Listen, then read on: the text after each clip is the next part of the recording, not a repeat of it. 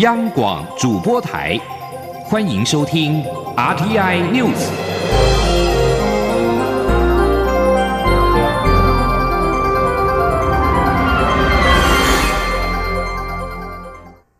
听众朋友，早安，新年好，欢迎收听大年初一二月五号的晨间新闻，我是陈怡君。蔡英文总统在四号参与了法鼓山的除夕撞钟活动，共同揭示法鼓山年度主题为“好愿在人间”，期许带领执政团队以效率、决心、执行力，继续为台湾进步发展带来努力。许多民众在四号晚上冒雨参加法鼓山在法华钟楼举办的除夕撞钟活动，希望借由撞钟一百零八响来祈愿，在新的一年盼大家许好愿、做好事，一起转好运。法鼓山方丈和尚果辉法师表示，希望人人诸事吉祥，处处得到诸佛菩萨护佑，希望全体人类都有健康、快乐、平安、幸福新的一年。好运在人间年度主题就是要为社会大众祈福，要大家共同实践许好愿、存好心、说好话、做好事、转好运。蔡总统致辞表示，法鼓山今年的主题是“好愿在人间”。佛教讲求要发愿，更要行愿。发愿是立立志向，设定目标；行愿是身体力行，彻底实现。踏踏实实的按部就班，一个好的念头才能够落实成为好的结果。蔡总统表示，新的一年除了祈愿国泰民安、风调雨顺，也会带领全体执政团队用效率、决心、执行力，继续为台湾的进步发展带来努力。也祝福大家平安喜乐，新的一年诸事圆满。而在刚刚过去的除夕团圆夜，美国在台协会、英国在台办事处都拍摄了贺年影片，要祝福台湾人民新年快乐。日台交流协会、德国在台协会则将脸书粉丝团的封面照片更换成了农历新年风，象征着诸事大吉。英国在台办事处下午在脸书粉丝团发布新年的影片，并表示在除夕这一天要替家里贴上新的春联。英国在台办事处代表唐凯琳也应景的拿起毛笔，写下他的第一个毛笔字“猪”，迎接金猪年。美国在台协会高雄分处长欧宇修则特别用台语来祝福南台湾的朋友们新年快乐。他表示，今年对美国在台协会来说是很重要的一年，因为台湾的关系法四十周年，也是台湾跟美国的重要基础。而日本台湾交流协会、德国在台协会也将脸书粉丝团的封面更换成了农历新年风，日台协会换上可爱的粉红猪动画。德国在台协会则换成了红底金字的“新年快乐与福”等五个大字。而在过年期间，华航的劳资争议持续的延烧，机师职业工会扬言不排除在春节期间要发动罢工。华航总经理谢世谦在四号下午出面表示，华航的大门永远敞开，没有什么不能谈的。谢世谦也指出，万一真的发动了罢工，华航会负责将旅客送到目的地。虽然不敢保证能够如期，但一定会尽可能的按照行程把旅客送到。记者欧阳梦平的报道。桃园机师职业工会在三号发布新闻稿，指华航资方玩两面手法，毫无诚意与诚信，已不存在会谈的空间与可能性。等于拒绝协商。华航在四号下午由总经理谢世谦出面说明，他指出，对于机师工会提出的二十一项劳资争议，去年在桃园市劳动局调解下，已经部分达成协议，还没有共识的部分也在持续协商。华航并非寸步不让，他也持续向机师工会喊话，希望双方能够坐下来谈，也没有什么不能谈。他说。华航呢，作为是我刚刚讲过的，是作为公共运输的业者呢，我们事实上要对我们的乘客啊，对我们的客户要负责任啊。所以我在这边呢，我再度呼吁啊，我们的那个所有的那个机师工会啊，机师呃机师职业工会的的那个朋友，大家回到回归到这个桌上，大家再来谈啊。那没有任何事情不能谈的。尤其这些工会的这些呃职业工会的成员呢，都是我们公司的员工，那我们这边永远的大门是敞开的。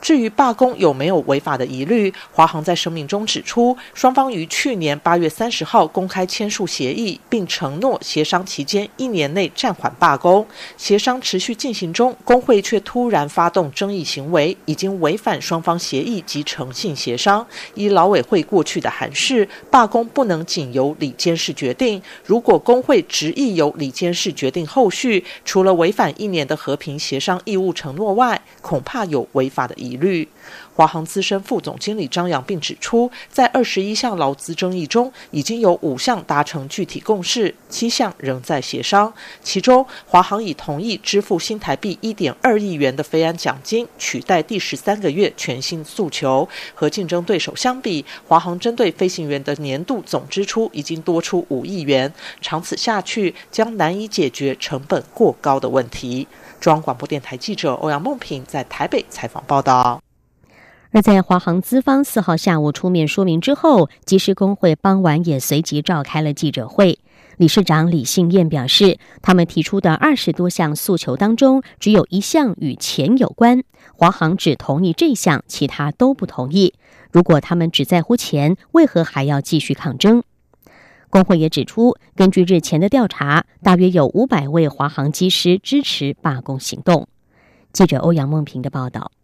对于桃园市机师职业工会日前宣布可能在春节期间发动罢工，华航董事长何暖轩日前受访时表示，去年协议承诺飞安奖金，今年正副机长都增加一倍，还有各项奖金。但如果把罢工当提款机，未来所有人都可以用罢工要求加钱，将会没完没了。因此，希望双方可以理性协商。华航总经理谢世谦也在四号下午出面说明，华航的人事成本大增，将影响未来的经营。机师工会理事长李信燕在四号傍晚召开记者会，表示，工会提出的诉求只有一项与钱有关，还有疲劳航班的改善及本国籍飞行员的培养与升迁等议题，并非只在乎钱。他说。有很多部分不是金钱可以衡量的，有些部分是不用花钱就可以做到的改善。那为什么公司只在钱这一件事情上面打转？其实有很多诉求，我们那么多二十几项的诉求，只有一项跟钱有关。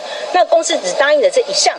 跟钱有关，其他通通都不答应。那试问，真的是跟钱有关吗？我们只在乎钱吗？那我们为什么还要继续抗争？至于是否会发动罢工，李信燕表示，他们仍在持续准备。对于造成旅客的规划受到影响，他们希望能够得到体谅。他指出，由于资方态度强硬，他们不得已必须要采取这种强烈的手段，伸张自己的工作权。至于是否会继续与华航协商，李信燕表示，要取决于资方的态度。如果依旧强硬，应该无法继续。工会成员陈培培也指出，根据日前回收的调查中，有百分之八十四赞成罢工，约五百位华航机师支持罢工行动。中央广播电台记者欧阳梦平在台北采访报道。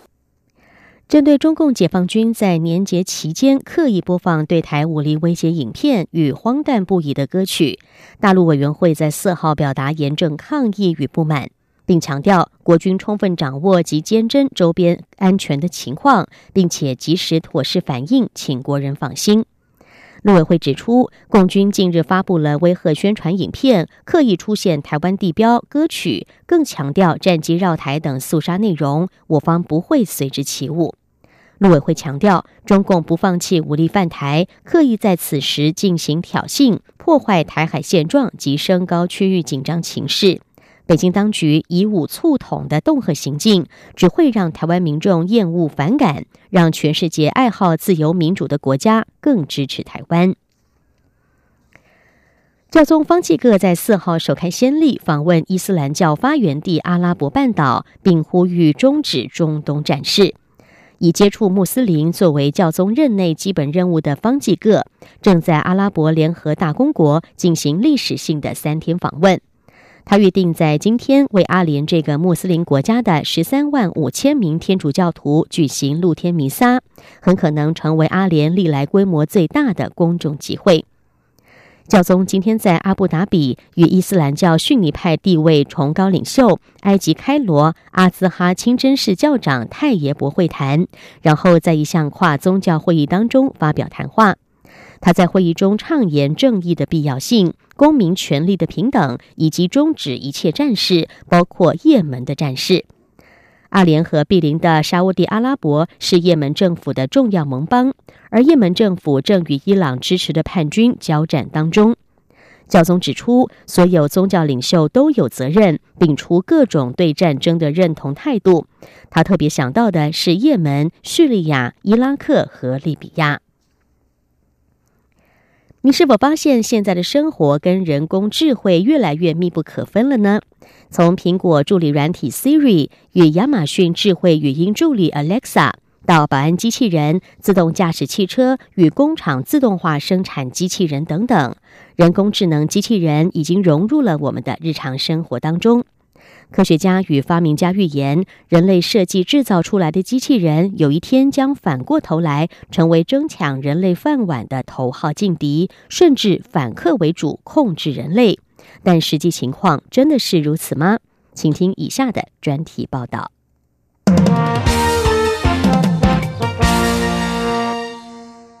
从四大文明古国开始，人类就已知利用机械完成人力。难以实现的伟大工程，历经数千年发展，如今人类发明更为精致、功能更强大的机器工具，加上尖端人工智能，发展出各种形式的机器人，甚至朝着模仿人类外形的仿真机器人研发。在当今科技日新月异的时代，机器人已充斥人类生活的各个角落。虽然对人类的生活与工业生产做出莫大贡献，但也有科学家对此发出警讯。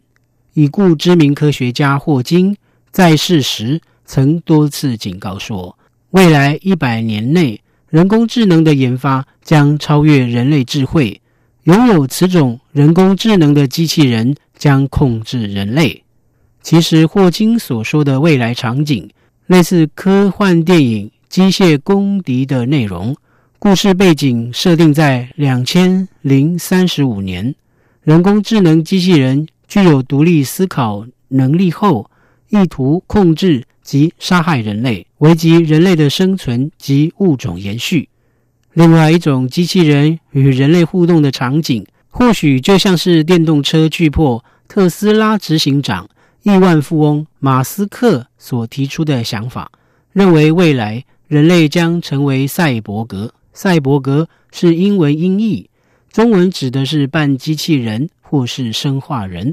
也就是运用科学技术对人类肉体进行控制和改造，使人类身体的机能更为强大，甚至可以达到永生的境界。科幻电影作品里不乏这类赛博格的身影，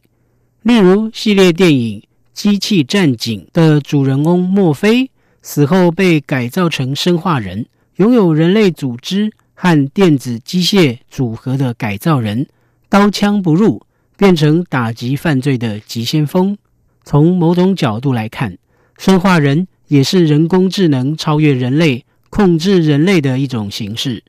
在人工机械装置与人工智能的帮助下，人类得以拥有更高的智慧、体能，甚至是永生。但是，以上所说的都是科学家的预测与科幻电影里虚构的场景。尽管当今真实世界，人工智慧装置与机器人设备的确对人类有着很大的影响力，但是操控权仍掌握在人类手上。例如，日本二零一五年出现惊世世界纪录登陆在岸的全球第一间机器人饭店，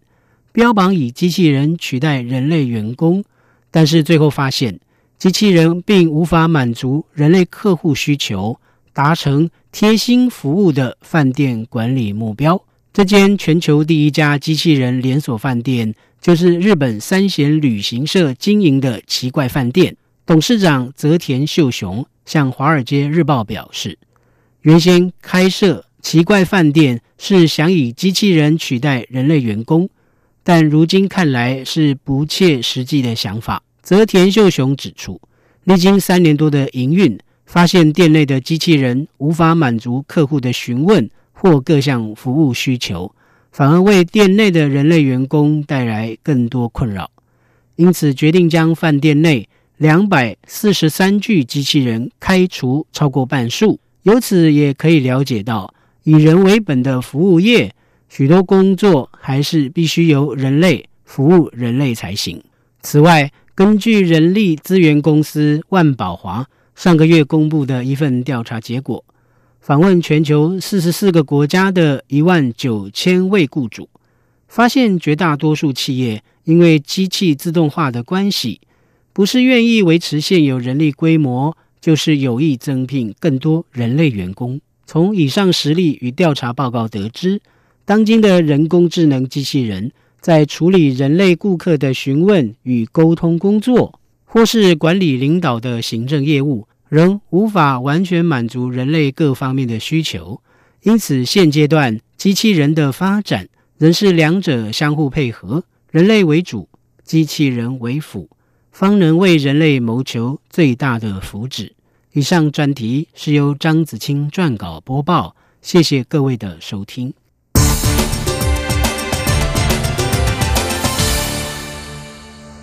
以上新闻由陈义军编辑播报，稍后请您继续收听新闻。各位听众朋友，大家恭喜！我是蔡英文，崭新的一年。团聚的时刻，放年假的朋友可以好好休息充电。上空之后，我们团结一致，让台湾向前冲刺。新年新气象，祝福大家新年快乐、健康平安，猪年事事都顺利。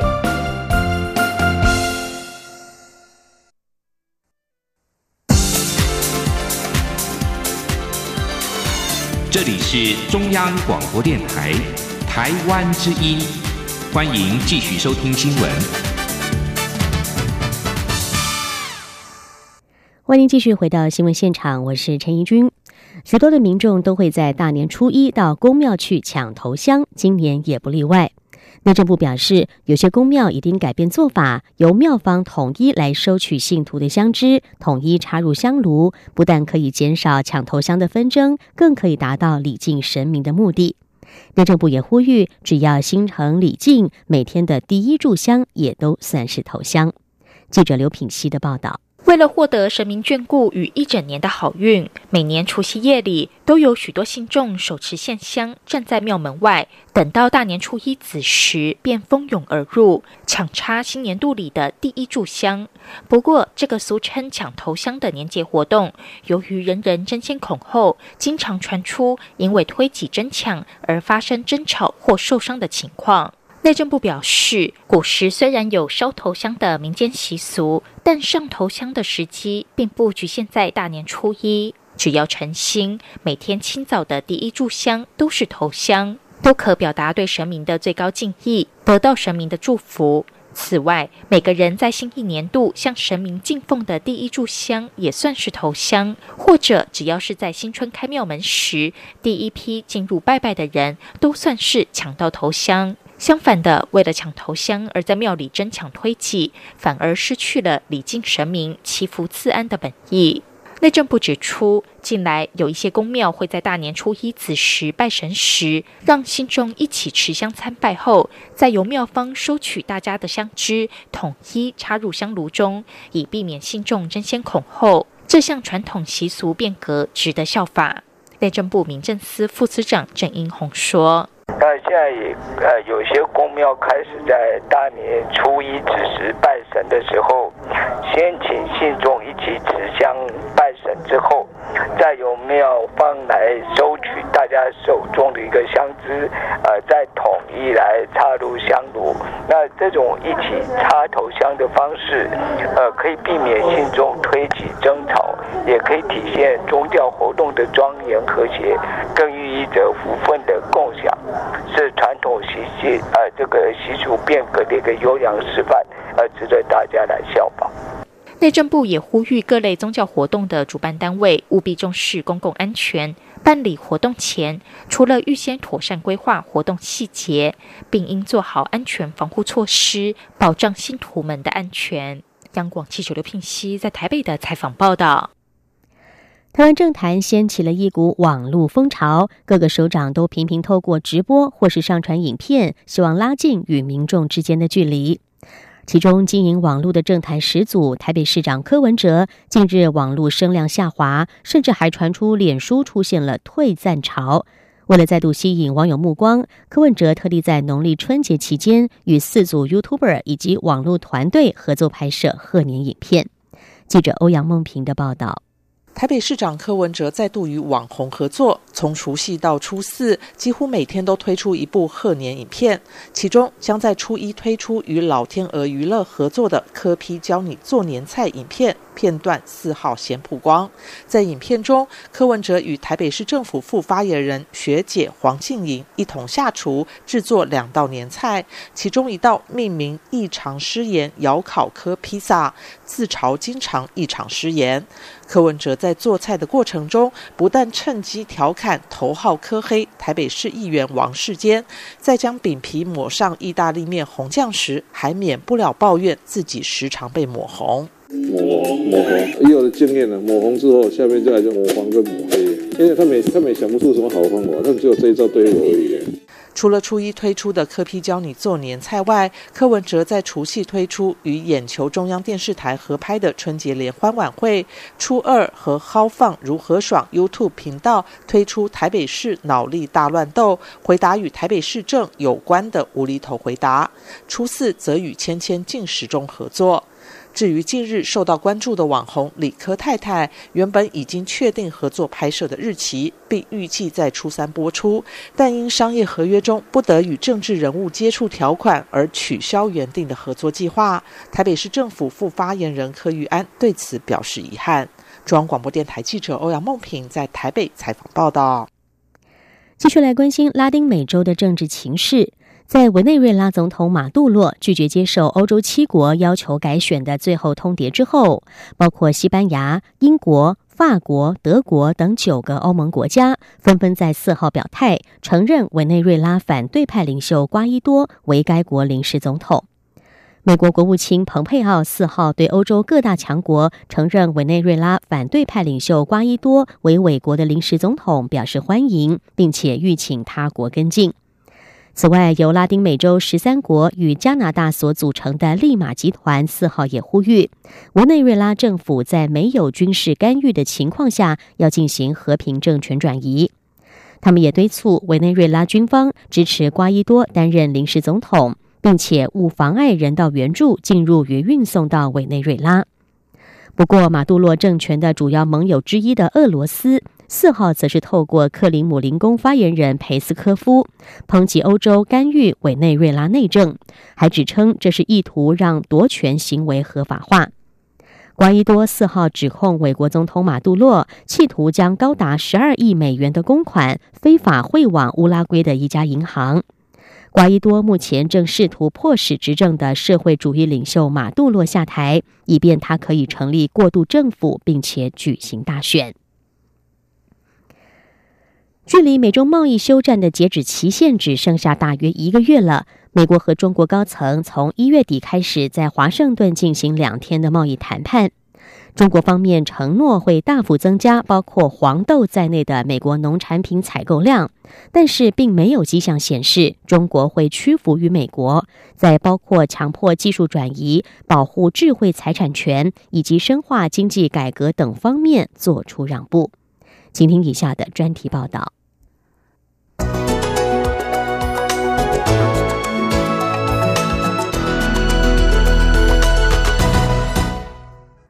美中去年十二月一日同意贸易战休兵九十天，并展开谈判寻求协议。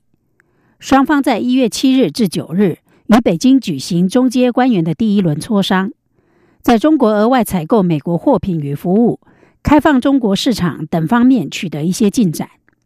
但在中国减少补贴国内企业、智慧财产权保护。以及取消强迫外国公司技术转移，以换取进入中国市场等结构性问题，分歧仍未解。中国副总理刘鹤一月三十日率团到华盛顿，与美国贸易代表莱特海泽进行高阶官员的第二轮会谈。两天会谈结束后，美国总统川普在白宫会见刘鹤，赞扬巨大进展，并期待与中国国家主席习近平见面时，一切分歧将会化为共识。刘鹤是在会谈时提出，在二月底，川普与北韩领导人金正恩第二次高峰会后，紧接着在中国海南岛举行川习会。目前双方尚未宣布川习会的具体计划，但莱特海泽和财政部长梅努钦二月初将会率领美方代表团前往北京。川普表示，在那之后，他和习近平将举行会谈，以达成最终协议。中国在谈判中提出有限的让步方案，大部分是有关中国采购更多美国农产以及能源产品。承诺邀请更多美国资金进入制造业和金融服务业，但这些提案并不符合美国的期待。美国政府一直要求的是对美国智慧财产权提供全面保护，停止强迫技术转移，就中国保护主义的产业政策进行更深化的改革。川普仍威胁不会延长大限，如果在三月一日无法达成协议，对中国两千亿美元产品的关税。将从现行的百分之十提高到百分之二十五。川普认为美国的经济状况良好，相反的，中国现在日子不好过，这让美国在这场战争中处于有利地位。或许川普对中国经济的看法是对的，苛征关税的确造成不少压力，让中国愿意做出一些让步。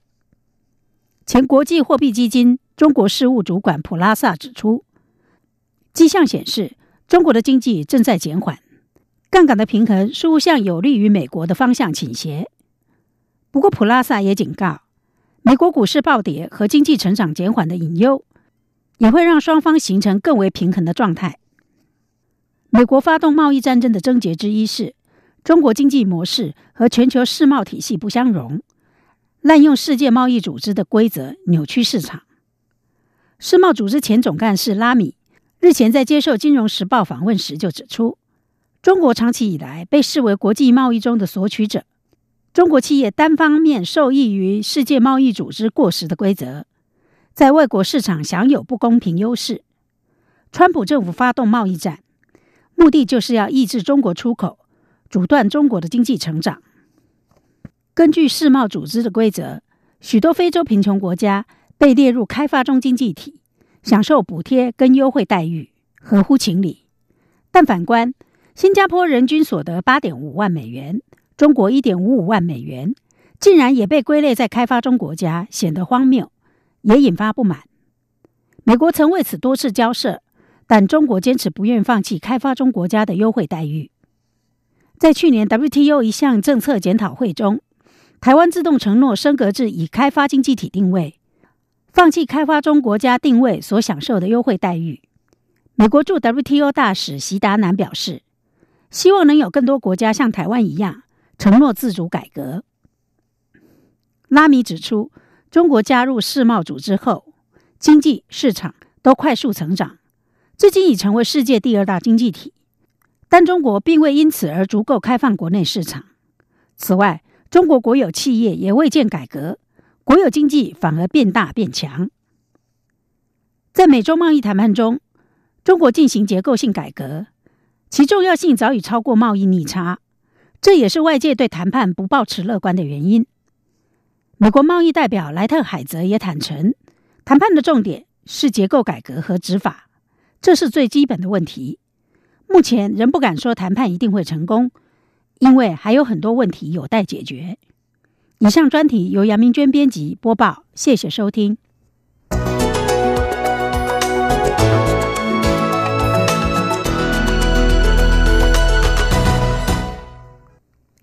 在首尔做客的美国国务院对北韩政策特别代表毕根四号在青瓦台会晤了南韩国家安保市长郑义荣，就美国北韩预定今天在板门店进行有关第二次川金会的实务磋商交换意见。韩国联合通讯社报道，郑义荣就南韩政府对美国北韩非核化谈判现阶段评论，以及今后应该推动的工作等课题立场转告给毕根。毕根今天将在板门店与北韩前驻西班牙大使、现任国务委员金赫哲会晤，讨论北韩非核化措施和美国的相应措施等议题。美国将为北韩废弃凝边核设施采取何种的相应措施，将会成为这次讨论的核心议题。以上 T N News 由陈义军编辑播报，谢谢收听。更多的新闻，欢迎上央广网站点选收听收看。我们的网址是 Triple